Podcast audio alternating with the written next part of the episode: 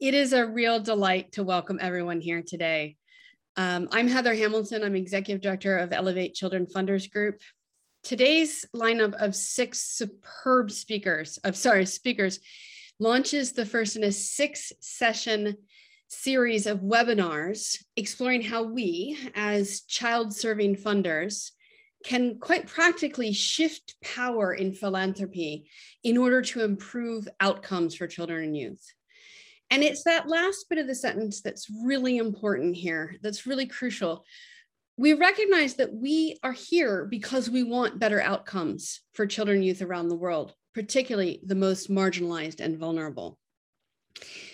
The recent calls within philanthropy for shifting power have made a really strong case for shifting power to communities, particularly marginalized groups who are most affected by the policies and problems we're trying to solve as a moral and ethical necessity. We need to do it because it's the right thing to do.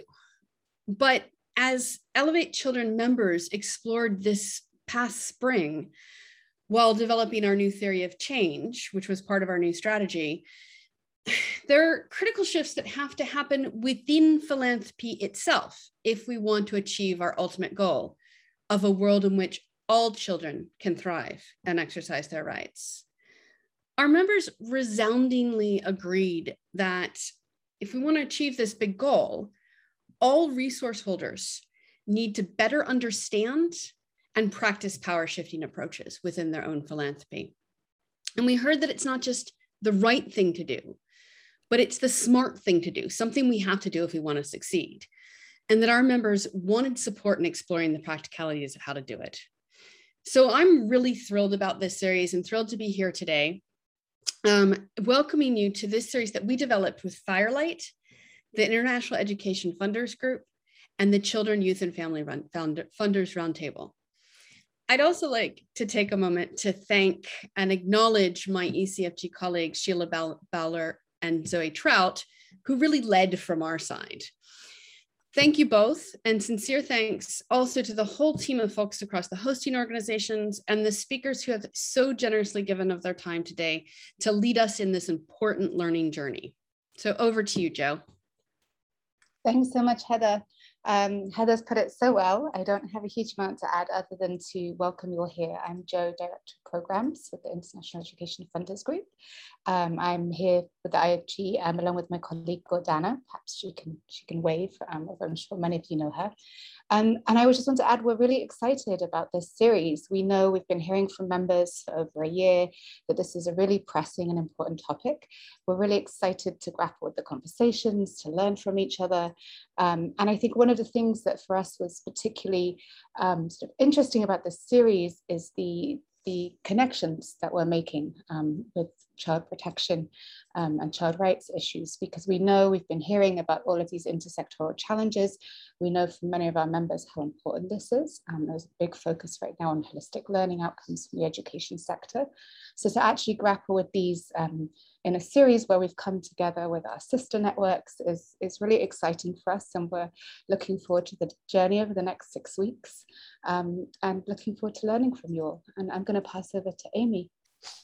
Thanks, Joe. Hey, everybody, this is Amy Nagel. I am director of the Children, Youth, and Family Funders Roundtable, and we're just so pleased to be part of this series. Our um, funder affinity group has since its inception really thought about this kind of cross section of the issues that really bind children youth and family funders. Sometimes we have to be in our silo but it is helpful to be looking across sector so we're glad to be at a, a table of, of, other like-minded folks and particularly excited to be thinking um, across continents with you all about how the strategies that you all have been funding and employing in other places can be explored and um, and developed uh, amongst our U.S. funders. So we're so happy to be among you, and a special hello to all the roundtable members out there. I'm really glad you're among us, and I'm um, excited to be on this learning journey with you.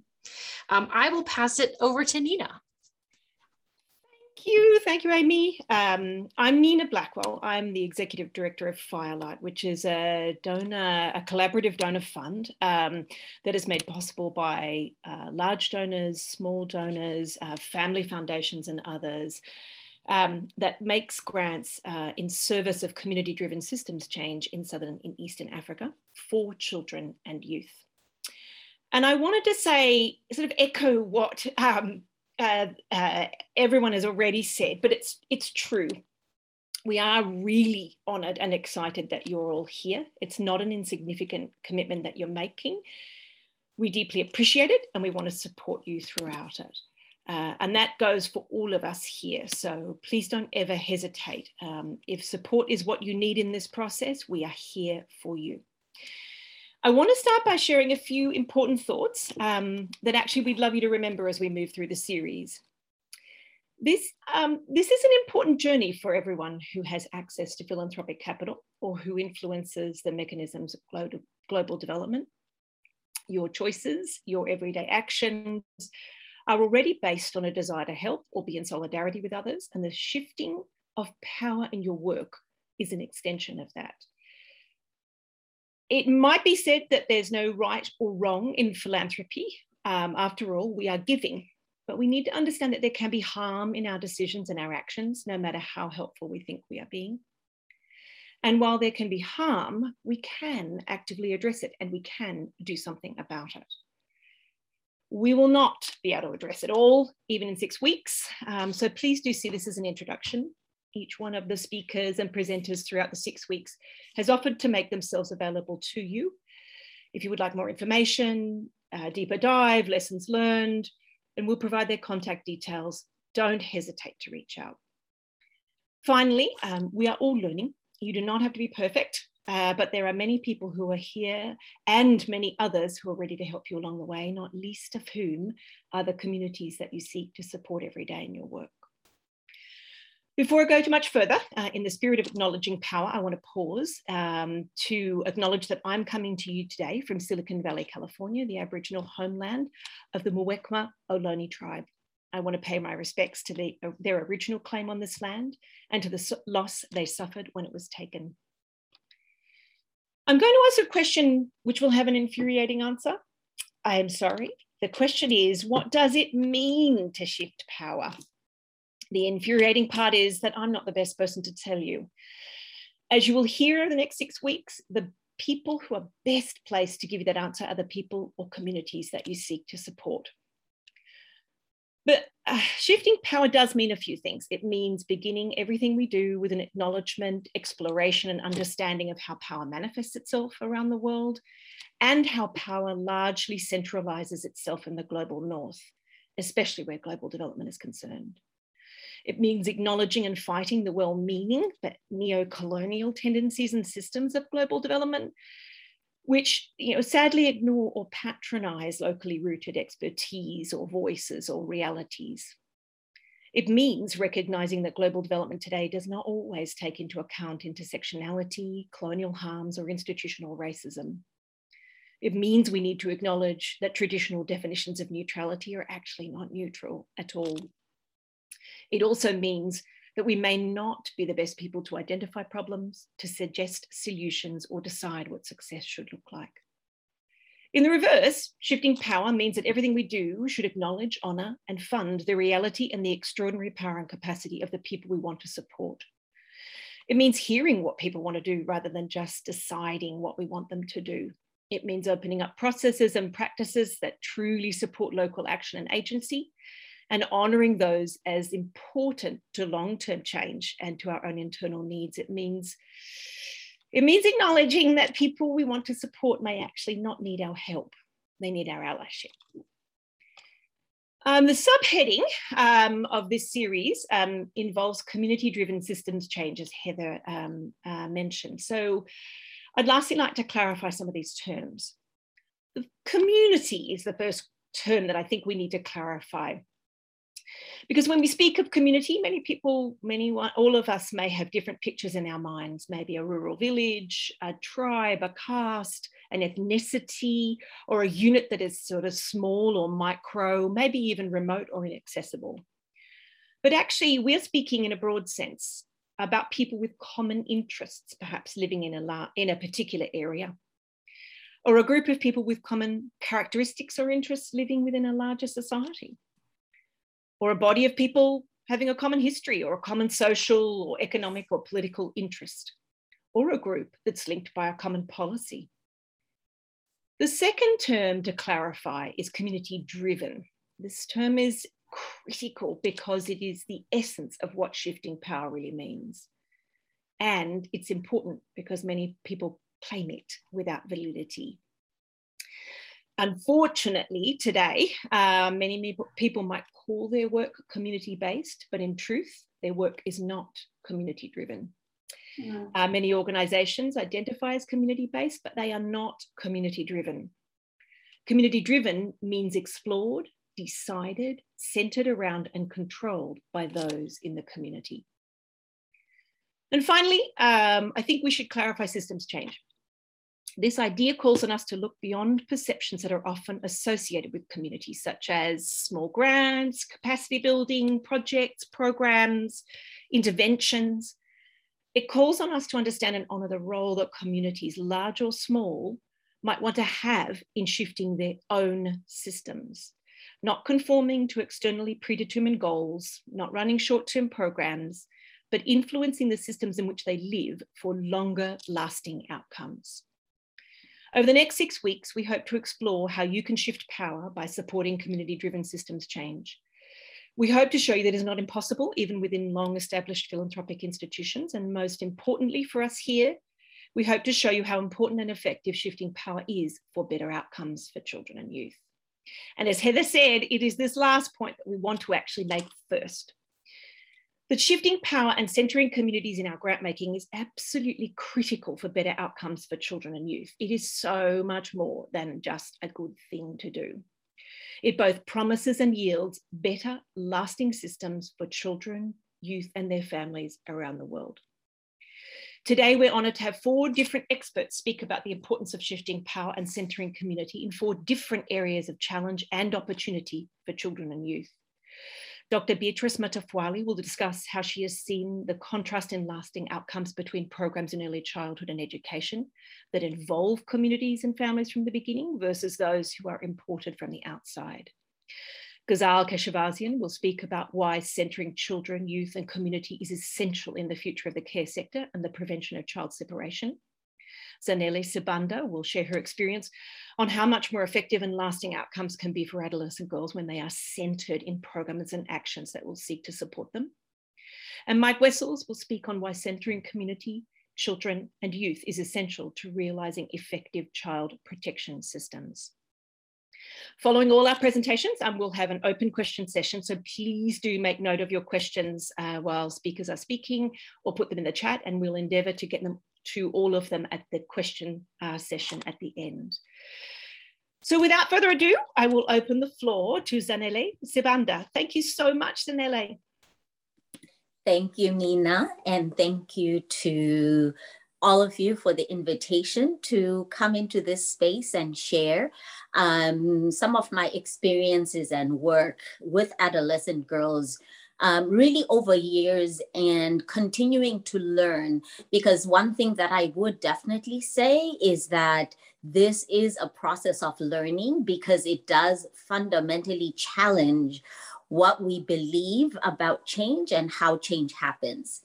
So, one of the things I'd like to say, just to add to Nina's question of what does it mean to shift power, is that I would add that we need to not limit our thinking about that shift in power to only thinking about resources. I think shifting power also involves who has power and control not only over resources, but over knowledge, over narrative, and over identity. So there's a range of ways that that power can be shifted within our work and it doesn't mean we get to do it all at once. Often we can take that process and learn over time. And for me, I think there are three distinct uh, areas where I see the results of lasting change um, as a result of shifting power. The first is really around listening, right? We often as funders send out an RFP and in, within six weeks, partners or organizations working on the ground need to submit an RFP. And so one of the ways that I've seen uh, a way of shifting power is actually starting by partnering with organizations, giving them six months to actually listen to the adolescent girls um, who were, in a sense, the people, the participants of the program. And several things happened in that process. One, girls were very surprised that they were being listened to. Two, they found their voice and power to influence how the problem is defined, but also to recognize the ways that they were already resisting. And this was a program that was focused on violence against girls, that they were not just always just victims. They themselves had already, even before the program began, some agency in which they were resisting and finding small, meaningful strategies for which they found ways to protect themselves. So by sharing power with girls to both define the problem, but also to understand, well, what did girls already have at their disposal at within their agency, um, the program was able to then bring in girls into the pro- process of also defining the program. And as a result, when we started to see the implementation of the program, girls took a different role. They were no longer just participants in the program, they were actually proactive in not only um, taking action around these issues, but also engaging other girls. And so I think that begins to be the first thing is that in shifting power and sharing power with girls, they get to define the problem, but they get to also take a different role in the implementation of the program. And that that role shifts not only during the program, but beyond that. The second area I would say is um, by engaging girls in beyond that definition of the problem phase um, is really in the pro- approach in how we engage girls is also been a really transformational process so that girls actually start to fully own realize both the power within what they have as agency, but also power with other girls and how they can actually drive change. Um, and in particular, I'm thinking of a program in India where what we saw was over time, the girls actually took an active role in addressing things like increasing literacy in their community, in eliminating um, disease, but also in increasing uh, vaccination uh, against polio from 20% to 60%. So they started to not only see themselves as, oh, something is being done to me, but what is it that I can do in order to drive change? So that ownership um, becomes a real long term driver of change rather than something that girls are doing or participating in in a short term within a program. And then the third way that I've seen this transformational change happen when you shift power to girls was when girls are actually given the decision or the power to decide where resources are used and how. And here again, what we saw is not only that power in deciding, in defining the problem, in shaping the solution, but in actually increasing their own voice in order to look at, speak into spaces where girls often don't have a voice within their community, in the community having a different perception of what girls are capable of and what girls can do.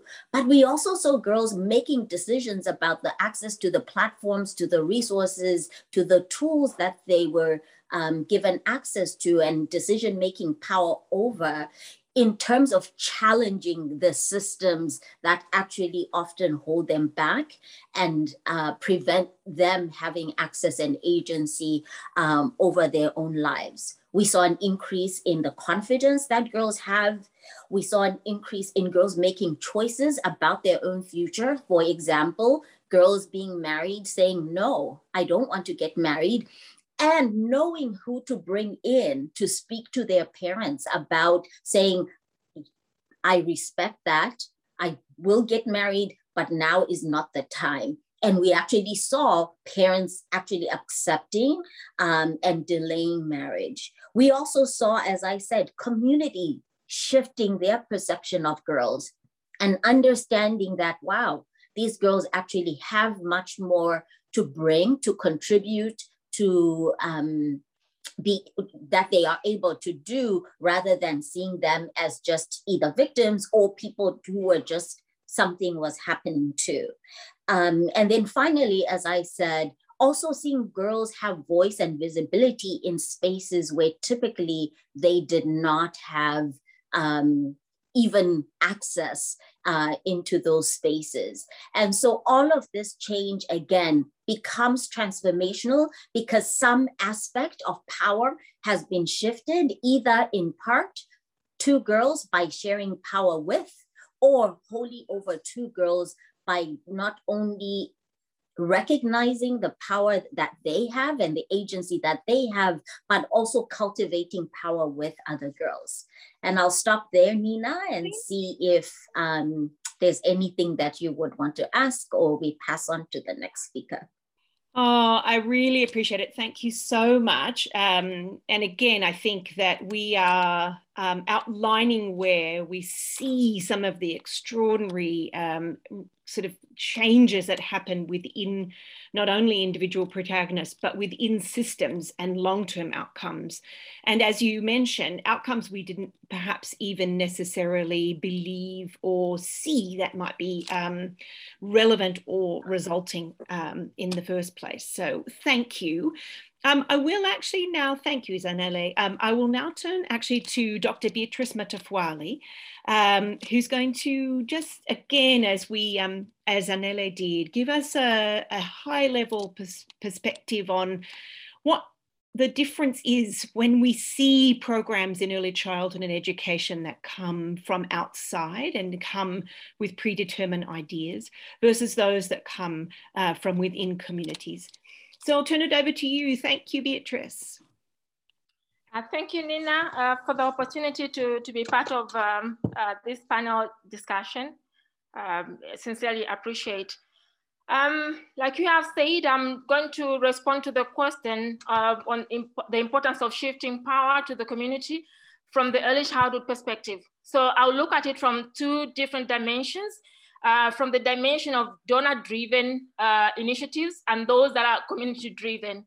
Um, first of all, shifting power to, to the communities um, entails, you know, putting the communities on the driving seat uh, to uh, for them to define or rather to determine their own destinies and also their their pathway um, in terms of the desirable outcomes from the initiative. Um, Unlike on the other approach where initiatives are project driven or donor driven, the approach has usually or traditionally been top down approach uh, where the donors identify uh, problems. Uh, they, they already have maybe sometimes even initiatives in place and um, they are the ones who have uh, prioritized even um, the, the expected outcomes from the intervention when the project or program is implemented uh, using such an approach, um, the communities do not uh, take an active role in the implementation, but rather they look at the initiative as an outside initiative, and they usually associate such an initiative to the donor. Uh, let me say if the donor is Firelight Foundation, uh, sorry Nina to put you on the spotlight, um, they will be referring to the program as this is the Firelight uh, uh, Foundation project. And yet the initiative is aimed at empowering or improving child development outcomes within their respective communities. But because of the approach uh, taken in the implementation process, it's, the program will remain as an outside um, kind of approach uh, to the people. It, uh, uh, it, it, does not really embrace um, the ideas from the people, and, and sometimes it does not even respond to the context in which that program is being implemented. Um, I have had an opportunity of um, working with Firelight as, as a consultant um, for quite some time now. And um, their approach has been community driven. And uh, so i will be sharing experiences uh, from what I've seen uh, on the ground. I've been supporting the initiatives in Tanzania, Zambia, and Malawi. Um, so this community driven approach uh, shifts powers uh, to the communities themselves. And um, the communities are empowered in, in surfacing the problems. Uh, they are able to surface the problems that they're facing in the, in the area of early childhood development. They prioritize the problems and um, they are part and parcel of the process in identifying solutions. Uh, so what are some of the benefits uh, in, in, in, such an approach? There's ownership uh, from the very beginning. Uh, the community celebrates uh, being part and parcel of the process and um, you know, they, they feel so treasured and respected. And uh, by, by so doing, um, they, they take leadership and they're accountable. And it, it's, a, it's an important factor that contributes uh, to program sustainability. What have we learned, uh, for example, from the time uh, uh, we started, um, when I say we, it's uh, the support I give to Firelight initiatives. Um, we have seen um, communities, uh, you know, having that sense of empowerment uh, because they feel, you know, they are, they, they are part and parcel of, of the initiative. And uh, most importantly, we have created an opportunity for them to share indigenous knowledge and practices. Um, many times early childhood interventions uh, are driven uh, using evidence-based practice and uh, some of the, the data that we have at the moment, like on the on the continent, is generated from the outside uh, um, uh, continent, and some of it it's difficult to contextualize it uh, with, within the the local communities. So what happens here when I am now approaching the communities um, from the technical side uh, of, of the intervention, I need to celebrate the indigenous knowledge and practices of the respective communities because that's the entry point in, in uh, uh, the, the community is reclaiming, uh, you know, the intervention and uh, also, um, you know, sharing that ownership from the inception of the, the initiative. So you, if I want, let's, let me say I want to uh, support communities in, in um, responsive caregiving, I need to appreciate that communities already know they, they have been doing this uh, from uh, time immemorial. Uh, they, they have their own uh, child rearing practices. And so I, I, I usually throw a question to them to say, what are your footprints in child, in child development? So that gives an opportunity for them to surface indigenous knowledge and practices. So they share their experiences. Uh, they share some of the facilitators and some of the barriers that they have seen within their communities.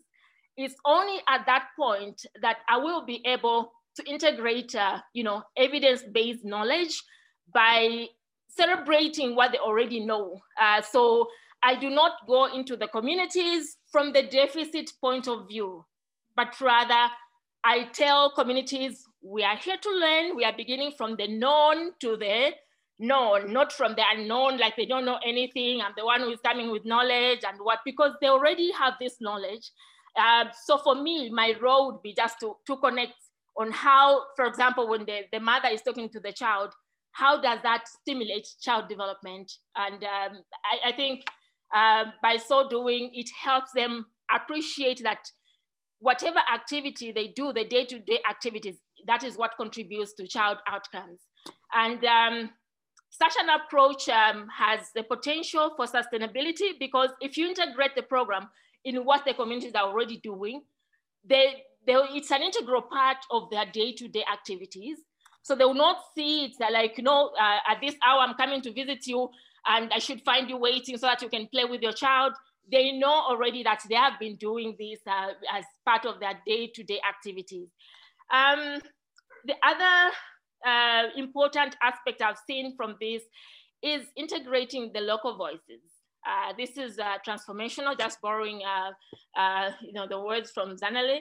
It's, it's, transformational in the sense that it, it, it helps um, you know, communities to, to be active participants from the time you're writing the proposal, at the time of implementation, and at the time of evaluation. because usually when the program is uh, top down, uh, I think uh, communities become quite uncomfortable at evaluation because they don't know whether what they were doing was the correct thing. So when they see a person coming to monitor, they see that person like they're, they're captains, they're patronizing them.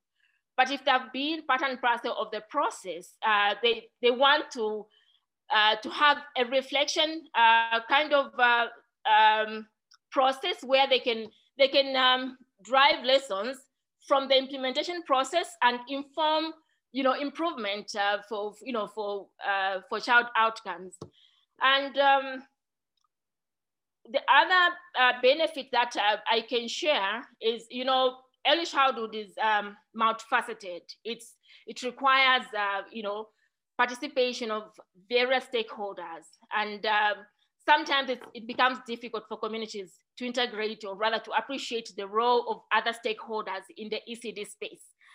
But when the intervention is community driven, um, you, you take people back into their day-to-day -day practice. Where do they access services when it comes to child development? They, they will locate uh, respective government ministries. They will be able to locate within their communities the other like-minded organizations that can they can collaborate with uh, to, to leverage on the interventions. So it brings into context uh, the system thinking approach, uh, which um, allows for implementation of an integrated uh, early childhood, even when the funds are not really um, enough uh, because they're able to, uh, to create synergies and to leverage on the existing platforms uh, within their respective communities. Uh, so I think those are some of my, my, my reflections on um, you know, the importance of shifting power uh, it's, it's about ownership, it's about accountability. And the other thing I would want to mention is how uh, this approach has brought traditional leaders on board in, in driving, driving the process of uh, you know, early childhood development. And uh, you know, these are custodians of their communities. And so if you go there with uh, foreign ideas, sometimes these ideas can conflict uh, with uh, you know, their cultural beliefs and values. But if you bring them on board uh, from, from the inception, you know, the traditional leaders have been very supportive in, in informing, uh, you know, the, the practices from the indigenous knowledge point of view. But some of them have actually been uh, available even to offer pieces of land uh, to, uh, you know, uh, to support the initiatives. So it's about providing that opportunity, creating a platform where every member especially community members, feel appreciated and celebrating their knowledge. Thank you. Thank you, Beatrice. Oh, so appreciated. Um, and just to acknowledge that um, we did not always um, uh, engage communities from the beginning in their own early childhood outcomes. And we um, have shared a little bit of a pre-reading, uh, if you'd like to read, um, about what happened when, uh, when support was not um, when it was imposed uh, largely from the outside. So thank you, Beatrice.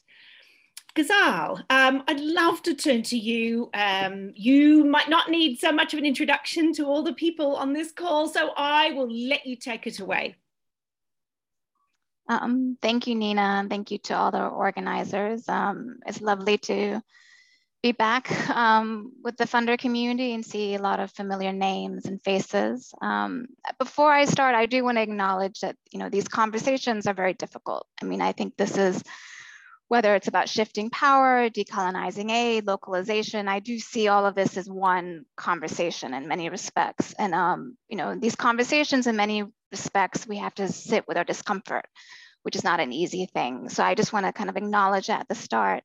Um, I want to just focus on kind of on two dimensions, you know, you know, very much just, you know, echoes what Beatrice and Zanele were talking about, but, you know, two, the two dimensions in respect to kind of child protection, specifically around care, you know, one is looking at where the power currently sits, looking at the ecosystem, and the second is around programming. Um, and, you know, and I would argue right now within the care space, child protection, you know, we have we we haven't shifted the power yet. You know, the power is very much concentrated um, within the northern, western, kind of global north, um, donors, you know, primarily bilateral, multilateral donors, foundations.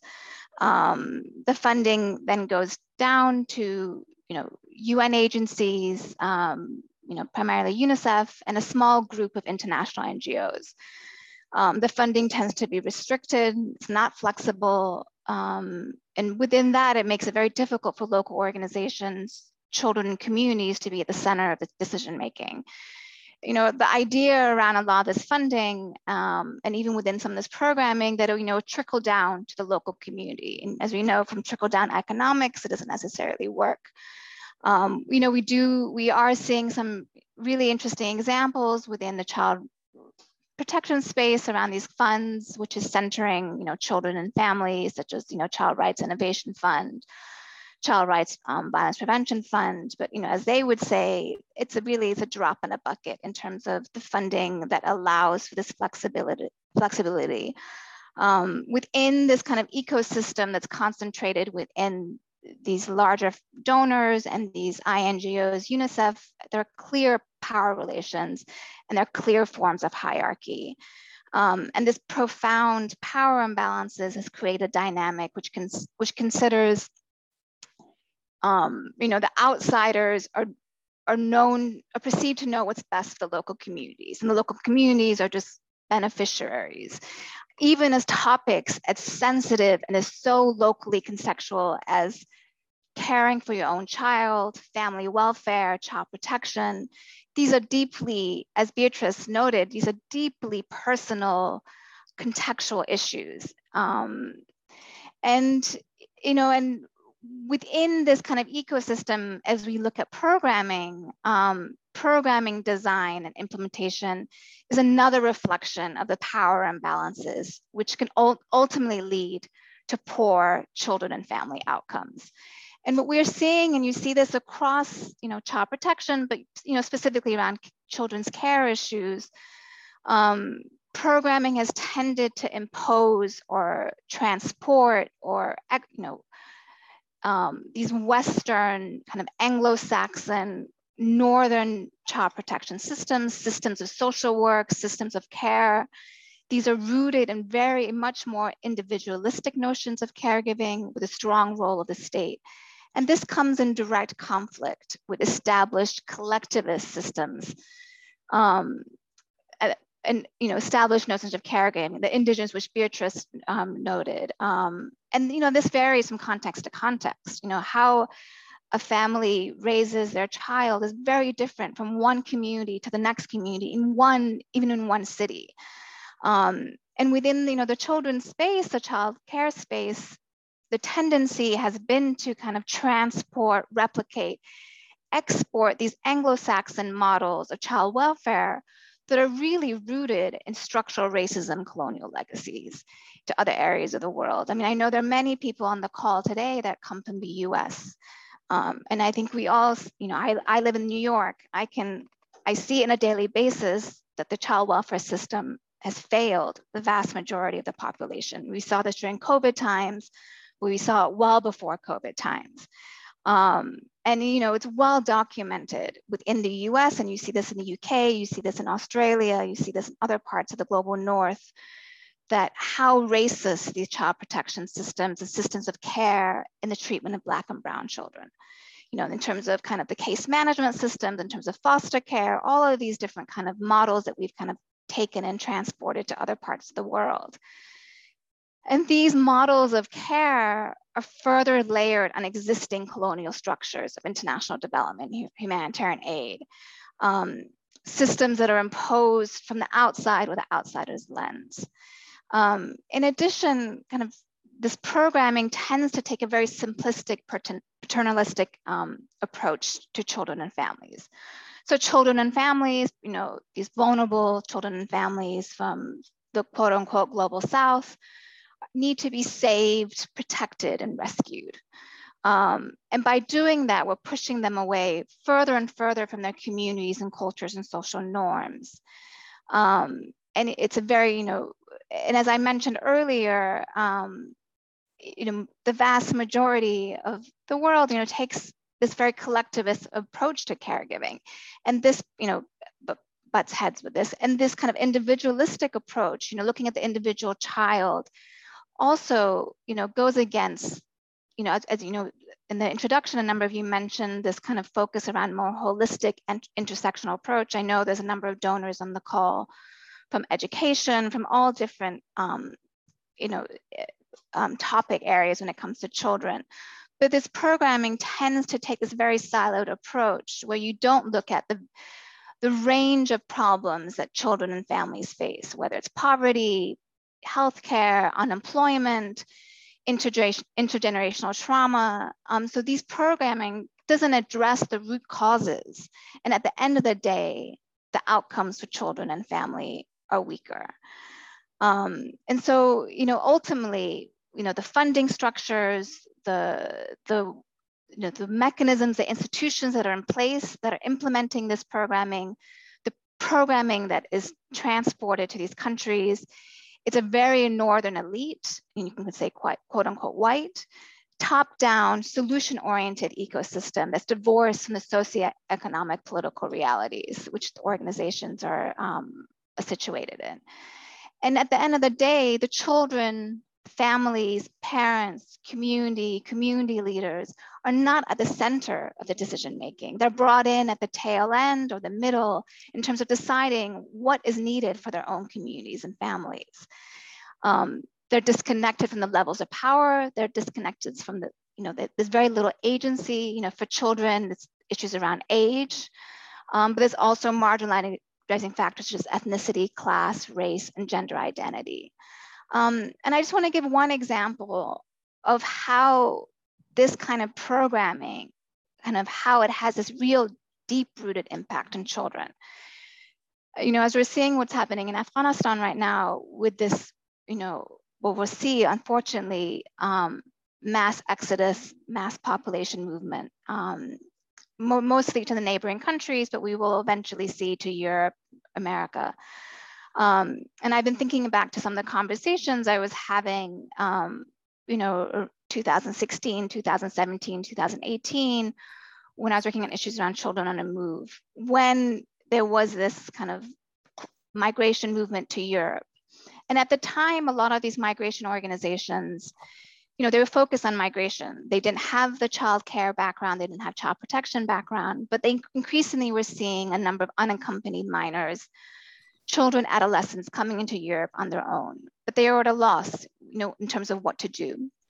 So they turn to the donors, bilateral donors, foundations, large INGOs, UN agencies, you know, asking them, you know, what do we do with these young people that have come into our countries? And so, you know, they recommended not to put these kids in institutions, which is of course great. But, you know, they were recommending putting kids in foster care and back in, I think it was 2018, 2019, I was speaking to a group of researchers they were commissioned by foundations that had been funding this programming, you know, during the peak migration period to look at kind of what the outcome was in terms of the programming. And what they had found, you know, looking at, you know, across different countries, Germany, Greece, a number of different countries in Europe, you know, what these organizations did based on the recommendations, based on the conversations, based on what donors had told them, put these kids in foster care. And what had happened was that what they saw was that a number of these placements broke down. And as these researchers spoke to the children and young people, they said, no one spoke to us. No one came to us and said, what do you want? Why did you come to Germany? Why did you leave your country? Why did you leave your families to come to this country? Not one person spoke to us. We already had a family. We left because we wanted to have an education, we wanted to have employment. We didn't want to be put in a family. And so these placements broke down. I mean, these, if they had spoken to the young people, they could have found alternative to these young people. So a lot of these goals, these aspirations that these young people had to migrating to Europe were, were not met. And so, you know, these researchers were saying that, you know, the recommendation they made to the foundations was that from the start of it, speak to the to the children and young people. Don't transport these models, these guidelines that have been developed in other contexts. And I just, I mean, I just kind of want to end there that, you know, Are the decisions we make have real life consequences of children and young people? And if we don't take this concerted view of putting children, young people, families, and communities at the center of decision making, we're going to replicate the cycle over and over and over again. And what we saw in Germany, we'll see again in six months from now, a year from now, and in countless other places. Oh, thank you, Ghazal. I really, really appreciate it. And thank you so much for um, some the the prescient um, um, perspective on um, on this challenge. Um, I am wanting to give our panelists all the time uh, that they have and that they need today. So, one thing we're going to ask is that if you do have questions, um, we can actually compile them all um, and then answer them uh, either individually or answer them after um, excuse me, after the session is done. So acknowledging that we will end on the hour. If you do have questions, please do put them in the chat and we'll be able to answer them after our sessions um, individually, um, either by email or in another way. With that said, I will then turn over to our last uh, speaker, uh, Mike Wessels. Thank you for joining us today and I really appreciate, I'll let you take it away. Thank you, Nina. And I, I wanted to thank uh, Zanele, uh, Beatrice, and Ghazal for outlining what I think are, are really badly needed insights into the way the current system privileges outsiders and uh, pulls power away from local people. Um, Nina, you started with the question of, is this just nice to do, or is this something that's absolutely crucial to do? I wanted to identify the way in which the child protection field actively causes harm on a scale which has never been measured before. We've never attempted to look at it. And it has to do with the top down approach. So, what happens when we vest the power in uh, outside experts and international NGOs? Well, as Ghazal says, it continues uh, structures of uh, uh coloniality um, I would argue that when we impose our own ideas about uh, which issue is most important to address, how to address it, and uh, we infantilize local people, we impose our own ideas, and in that process, we create dependency. So this is not something that uh, just misses an opportunity. This is an approach that actively robs people of their agency, strips them of the power of their own indigenous knowledge, and makes them dependency on outsiders who are not going to be there. And in the field of child protection, and I'm as guilty as anyone else who works on child protection, we are nowhere with regard to sustainability. I've challenged myself repeatedly, find programs that and approaches that are sustainable. And there is at best a handful, and those handful are all community driven. They put the power in the hands of local people. Um, so, what I want to try to argue, uh, like uh, uh, the other panelists have, is that we need to make an historic and transformational shift. It is not a small shift in the way we work. It begins with humility and cultural humility. We have to ask ourselves why is it that we think we know better than local people uh, what's best for their children? How would we feel if outsiders came in in the aftermath of a horrible storm and started lecturing us uh, about how to raise our children? Do we uh, listen? And I think we've heard repeatedly that we don't.